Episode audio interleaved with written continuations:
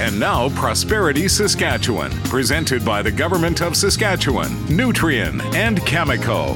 You need to mind your P's but not your Q's in this case. Oil companies report how much oil they have in the ground by ranking it into three designations. The three are proven, probable, and possible, or P90, P50, and P10. Proven, or P90, is the ranking designation for the amount of oil that geologists are 90% sure about. That's proven, or P90, for 90% sure. Now, probable, or P50, is the ranking designation for the amount they're thinking they're eh, about 50% sure about, and the figure that is expected to be the closest to the amount actually available in the ground. That's probable, or P50, or 50% sure. Now, possible or P10 is the ranking designation for the amount they are 10% sure about. That's possible or P10 for 10% sure. It only makes sense. You go from proven to probable to possible. I'm Eric Anderson from SIMSA.